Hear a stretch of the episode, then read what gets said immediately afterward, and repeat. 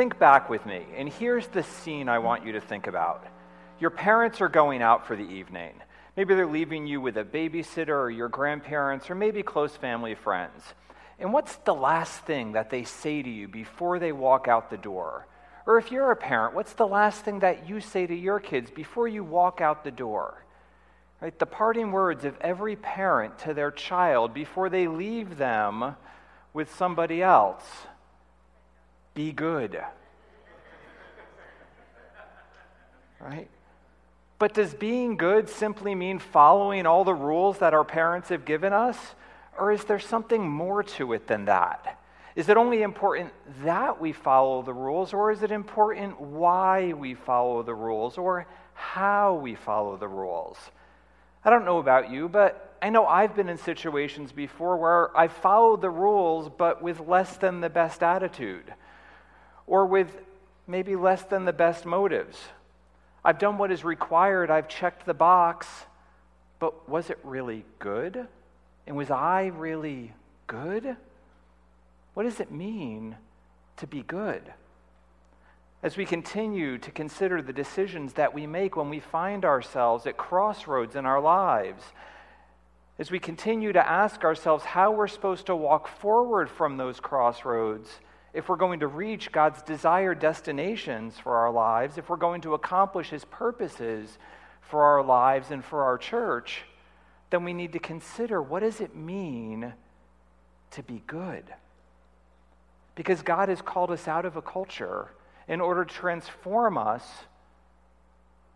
to impact that culture, to become a blessing for that culture. And if we're going to be a blessing to our culture, then we're going to need to know what it means to be good. Our journey started with Jeremiah's framework for answering the crossroads questions that we face in life. And Jeremiah wrote, "This is what the Lord says. Stand at the crossroads and look. Ask for the ancient paths. Ask for the good way and walk in it, and you will find rest for your souls. Ask for the good way and walk in it." So what does it mean to be good? Well, to answer that question, we actually need to travel together to another place and time in the journey of the nation of Israel. To answer that question, we need to travel together to a time when the nation of Israel found itself on trial. So I want us to take a trip together into the courtroom. And the courtroom scene is found in the 6th chapter of the book of Micah. And like Jeremiah, Micah was a prophet from God. And Micah prophesied about 100 years before Jeremiah prophesied. In the courtroom scene that Micah describes in chapter 6 is actually one of the things that Jeremiah is pointing to when he tells the nation to ask for the good ways. So let's step into the courtroom together. I'm going to read the first 5 verses of Micah chapter 6. "Listen to what the Lord says. Stand up, plead my case before the mountains. Let the hills hear what you have to say. Hear, you mountains, the Lord's accusation. Listen, you everlasting foundations of the earth. For the Lord has a case against his people. He is lodging a charge against Israel. My people, what have I done to you? How have I burdened you? Answer me. I brought you up out of Egypt and redeemed you from the land of slavery. I sent Moses to lead you, also Aaron and Miriam. My people, remember what Balak, king of Moab, plotted and what Balaam, son of Beor, answered. Remember your journey from Shittim to Gilgal, that you may know the righteous acts of the Lord." Today we want to consider what it means to be good, which the prophet will answer in a couple verses when we get to verse 8. But before we can correctly understand verse 8, we need to first look at verses 1 to 7. And as a side note, this is something really important that we need to remember when we seek to learn from the Bible and apply its truths to our lives. To accurately understand and apply any verse in the Bible, we must always understand it and apply it within the context that it was written. We need to understand it within the context of the chapter it's in. We need to understand it within the context of the book it is found in. And we need to understand it within the context of where it fits within the overall story arc of the Bible. We've already done some of the context work for Micah 6, but let's do a little bit more for practice. So Micah was a prophet, we've covered that. He prophesied to the southern kingdom of Judah during the time when the nation of Israel was split. And he prophesied during the reigns of Jotham, Ahaz, and Hezekiah, three kings who reigned collectively from 750 BC to 686 BC. So this is approximately 700 years after the nation entered the Promised Land. And at this time, the kingdom is well on its way into decline. But there's still more than 100 years before God will finally judge the nation. He's still going to give them a few more chances to repent and return to what he's called them to do. But 100 years from now, during Jeremiah's time, he will judge the nation. He will kick them out of the Promised Land, and he will send them into exile in Babylon. So now that we've got the context of where Micah fits into the story, let's look at the structure of the book itself. The book of Micah contains three distinct prophecies, all of them pointing to the coming exile, but all of them with this message of hope that the exile could be avoided if the people would return to the paths God has laid out for them. And the courtroom scene, which we're interested in today, is found in the third of Micah's prophecies, which takes up chapters 6 and 7 of the book. So now we have the overall context, we have the structure of the book, and now we're ready to dive in and apply these verses. And so in verses 1 to 5, God sets the stage and makes his case against Israel. He calls the court to order and calls all of creation as his witnesses, because creation stands throughout time as the testimony of who God is and of his power. In Psalm 19, David writes, "The heavens declare the glory of God. The skies proclaim the work of his hands. Day after day they pour forth speech, and night after night they declare knowledge." And in Romans 1, Paul writes, "For since the creation of the world, God's invisible qualities, his eternal power and divine nature, have been clearly seen, being understood from what has been made, so that people are without excuse." God calls the courtroom to order, and he lays out his charge against his people, with all of creation as his witness. God charges his people with a breach of contract. He charges them with breaching the Mosaic covenant which he made with them. And if you've never had the fortune of sitting through a business law class, or three of them, which I had to do in college, then let's briefly review. Whether it's a biblical covenant or a legal contract, a covenant or contract requires five simple things. It requires an intention to enter into a legal relationship with one another. It requires an offer, an express readiness to do something by one party. It requires an acceptance of that offer by the other party. And it requires consideration. What benefit will the one party give to the other party if they do what they say they will do?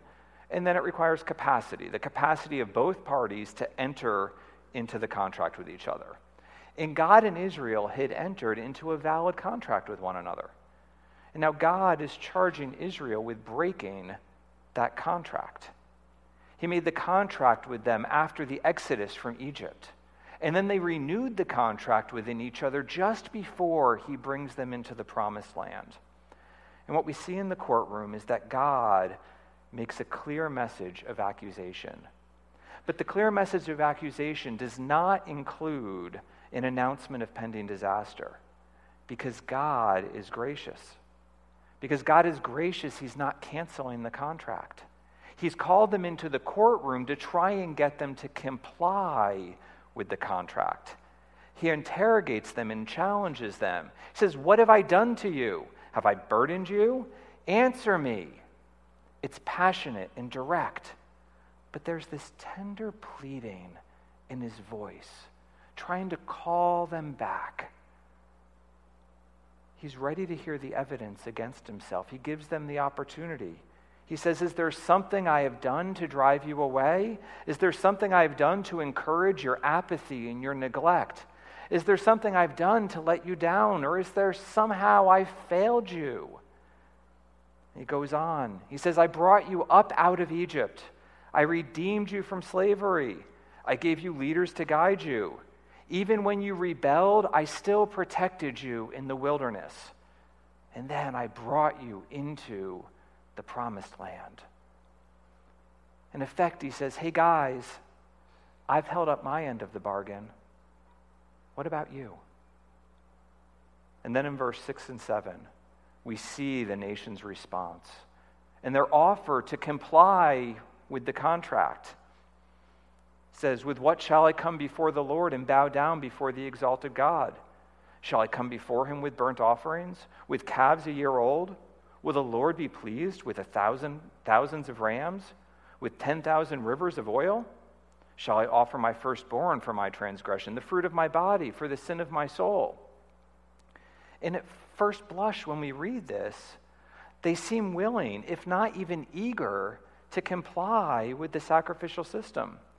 In fact, they almost seem to be going overboard, saying, what is it, God, that we need to do to get back into your good graces? Really, what do we need to give you, God? We'll do anything. Do you want burnt offerings, God? We have to understand the burnt offering was the most costly offering because it consumed the entire animal. There was nothing left at the end of the burnt offering for them to eat in celebration. It'd be like going to a barbecue with a bunch of friends and putting all the meat on the grill and then just watching together as it all burned to ashes and having nothing left to eat. But they say, how about year-old calves, God?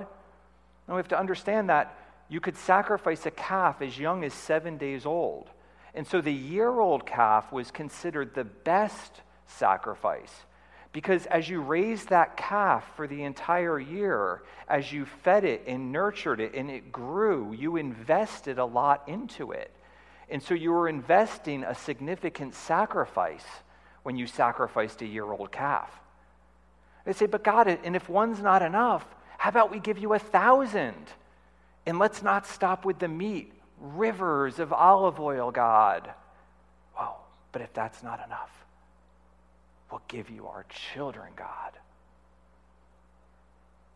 And what we see is that the people are actually offended by God's accusation because the people think that they are righteous. The people actually think that they are being good.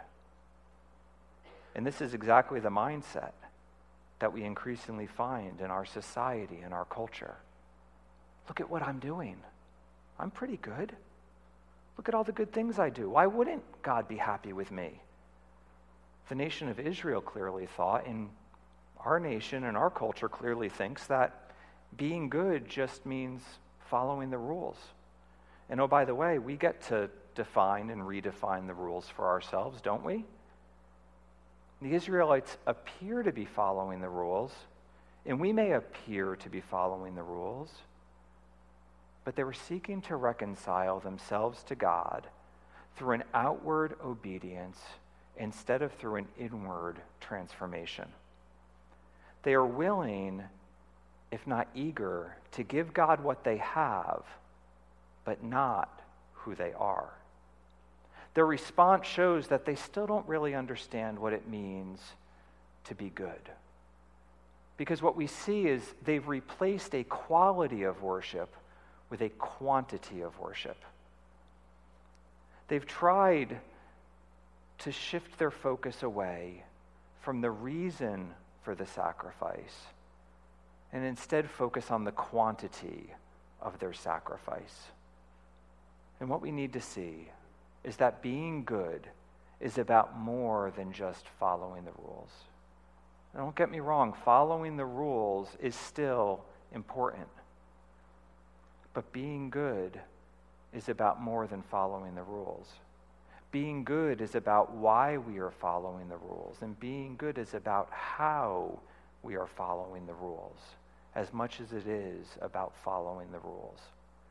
As Christ says in Luke 18, to some who were confident of their own righteousness and looked down on everyone else, Jesus told this parable. 2 men went up to the temple to pray, one a Pharisee and the other a tax collector.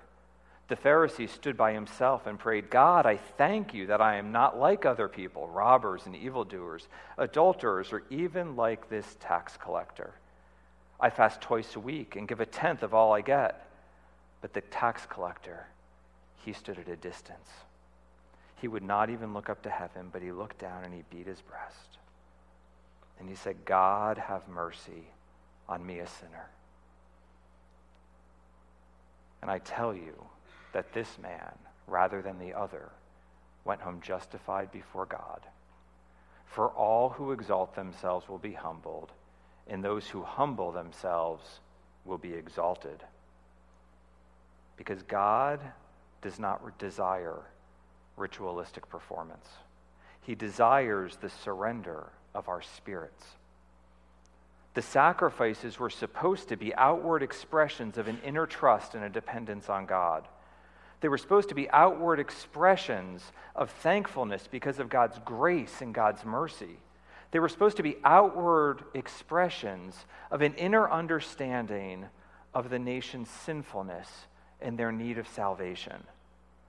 What does it mean to be good? He has shown you, O mortal, what is good.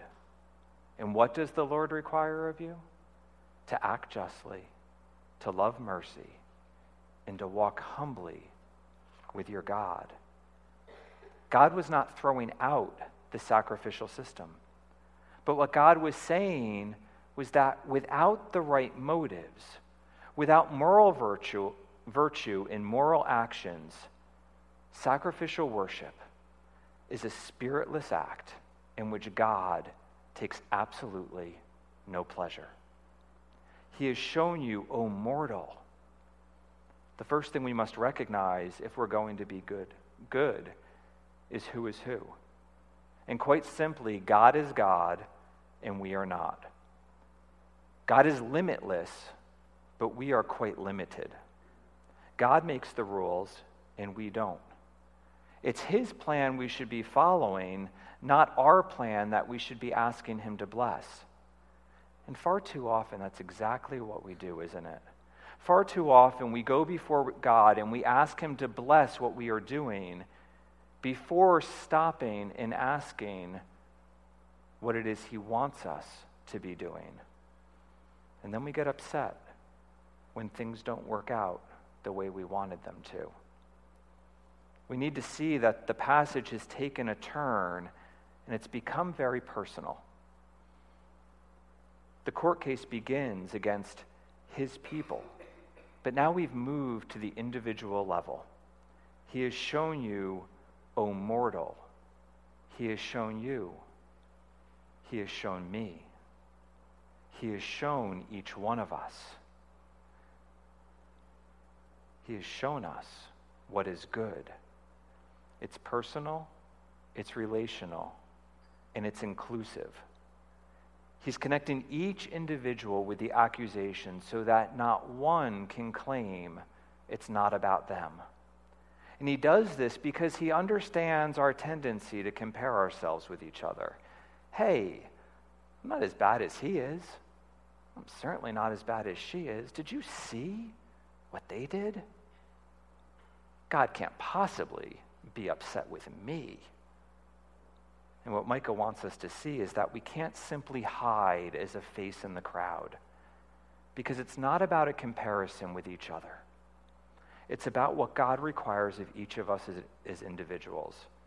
And what does it take to be good? What does the Lord require of you? Three simple things. To be good, first he says we must act justly. We must act. It's not enough to think about justice. It's not enough to just say that we think people should be treated fairly. We must take action to ensure that they are treated fairly.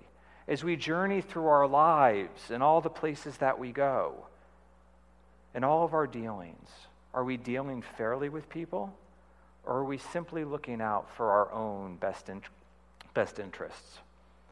Are we negotiating for every last dollar to ensure we get the best possible deal? Are we treating others fairly or perhaps even being generous in our dealings with others? Are we concerned with equity of pay and livable wages, availability of affordable housing, accessibility to quality health care and healthy food? Are our actions consistent with our beliefs? We campaign to end sex trafficking, and yet we're addicted to pornography. We advocate for family values, and yet our rates of sexual promiscuity, divorce, and abuse are not statistically different than the culture that surrounds us. We talk about stewardship, and yet we live in debt. God says to be good, we must act justly. We can't just seek justice for ourselves, but we must actively seek justice for others, because God has given us social and moral standards to follow in our relationships with others. What does it take to be good? First, we must act justly, and then we must love mercy. Love mercy. Love. Love puts another's needs before our own. Love sacrifices itself for others. I love you not because of what you can do for me, but I love you, and so I do for you. Mercy is a responsibility towards weaker members of our society. Mercy insists on the rights of others. Mercy shows kindness to others. Mercy follows through on commitments to help others. If we love mercy, then we do not value our positions on issues above God's commandments to love one another. As Scott Sauls writes, wherever love dominates the environment, it's no condemnation first and ethics after that. With Jesus, love establishes the environment for the morality conversation. It is not our repentance that leads to God's kindness, but God's kindness that leads to our repentance. After 18 years of pastoral ministry, I have never met a person who fell in love with Jesus because a Christian scolded them about their ethics. Have you? What we see is that the first two requirements of being good are oriented toward a human ethic that is grounded in God's character. These first two requirements relate to how we interact with each other and how we interact with our society. If we're going to be a blessing to our society, then we must act justly and we must love mercy. And the third requirement, if we want to be good, the third requirement relates to how we interact with God. The requirements are moving from external to internal, because acting justly and loving mercy in a way that is good is only possible if we have a right relationship with God. If we're going to be good, then we must walk humbly with our God. And we often get humility all wrong. We think that to be humble means that we must somehow put ourselves down. Somehow we must think less of ourselves. But humility is not thinking less of yourselves. Humility is thinking about yourself less. Humility that puts ourselves down is actually a false humility that is both dishonoring and insulting to God. Because God says you are fearfully and wonderfully made. God says he has made you for purpose. God says that he has given you skills and gifts that he wants you to use to be a blessing. Humility is agreeing with God about who we are. And it's also agreeing with God about who he is. Humility is understanding and admitting that we are sinners in need of a Savior. Humility is living in humble dependence on God instead of living in arrogant independence without God. When we walk humbly, we have honest fellowship with him, and we have honest fellowship with those around us. When we are walking humbly with God, we don't walk in self-centeredness. We walk in other-centeredness. We walk with our lives centered on God and therefore centered on the people God loves. He has shown you, O mortal, what is good. And what does the Lord require of you? To act justly, to love mercy, and to walk humbly with your God. Micah was prophesying to a generation that was preoccupied with ritual, and he was calling them back to relationship. He was calling them back to a right relationship with others and a right relationship with God. They were devoted to ceremony, but Micah was calling them back to the weightier issues of the law. And we are being called back to the weightier issues of the law too. This is what Christ is talking about in Matthew chapter 5. Therefore, if you are offering your gift at the altar, and there remember that your brother or sister has something against you, leave your gift there in front of the altar. First go and be reconciled to them, and then come and offer your gift. Because the relationship is more important than the ritual.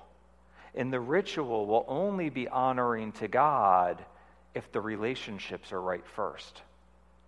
The covenant is supposed to impact all areas of our lives. God doesn't want a ritualistic relationship. He wants a heart relationship.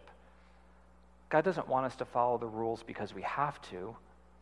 God wants us to follow the rules because we want to. God wants us to follow the rules because we desire to. God wants us to follow the rules because if we're in right relationship with Him, we actually won't think of them as rules at all. Because the covenant is not just about what we do on Sunday, but even more so, the covenant is about how we live from Monday to Saturday. And it's not that Sunday is unimportant. It's not that religious ritual is unimportant. In fact, the rituals are extremely important. The gathering together of the body of Christ as His church is crucial. The celebration of ordinances together, which we will do shortly, is crucial. But without relationship, form without substance is not pleasing to God. God's sovereignty stretches over all aspects of our lives. The Israelites were offering God everything except the one thing that He desired from them, their hearts and their obedience. Micah 6:8 is one of the most succinct and powerful expressions of God's essential requirements for us in the entire Bible. And it is echoed by Christ in Matthew 22. Hearing that Jesus had silenced the Sadducees, the Pharisees got together, and one of them, an expert in the law, tested Him with this question: "Teacher, which is the greatest commandment in the law?" And Jesus replied, "Love the Lord your God with all your heart and with all your soul and with all your mind. This is the first and the greatest commandment. And the second is like it, love your neighbor as yourself, because all the law and the prophets hang on these two commandments." When we find ourselves at the crossroads, Jeremiah tells us to ask for the good ways and what is good, to act justly, to love mercy, and to walk humbly with our God. Our coming together is the body of Christ. Our songs of praise, our offerings, and our prayers are pleasing to God when they are outward expressions of our inner trust and dependence on Him. They're pleasing to God when they are outward expressions of our thankfulness for His grace and His mercy towards us. They're pleasing to God when they are outward expressions of our inner understanding that we are sinners in need of a Savior. As we prepare ourselves to participate together in the ritual that Christ instituted on the night of His death, we must consider our relationships. We must consider our relationship with God, and we must consider our relationships with others. as we walk through our lives from Monday to Saturday? Are we acting justly in all of our interactions? Where do we need to take action in our families, in our workplaces, in our schools, in our neighborhoods, and in our communities to ensure that others are being treated fairly? As we walk through our lives from Monday to Saturday, are we expressing loving mercy? Are we actively fulfilling our responsibilities towards weaker members of our society? And as we walk through our lives from Monday to Saturday, are we walking humbly with God? Are we walking in humble dependence upon Him? Or are we walking by ourselves in arrogant independence?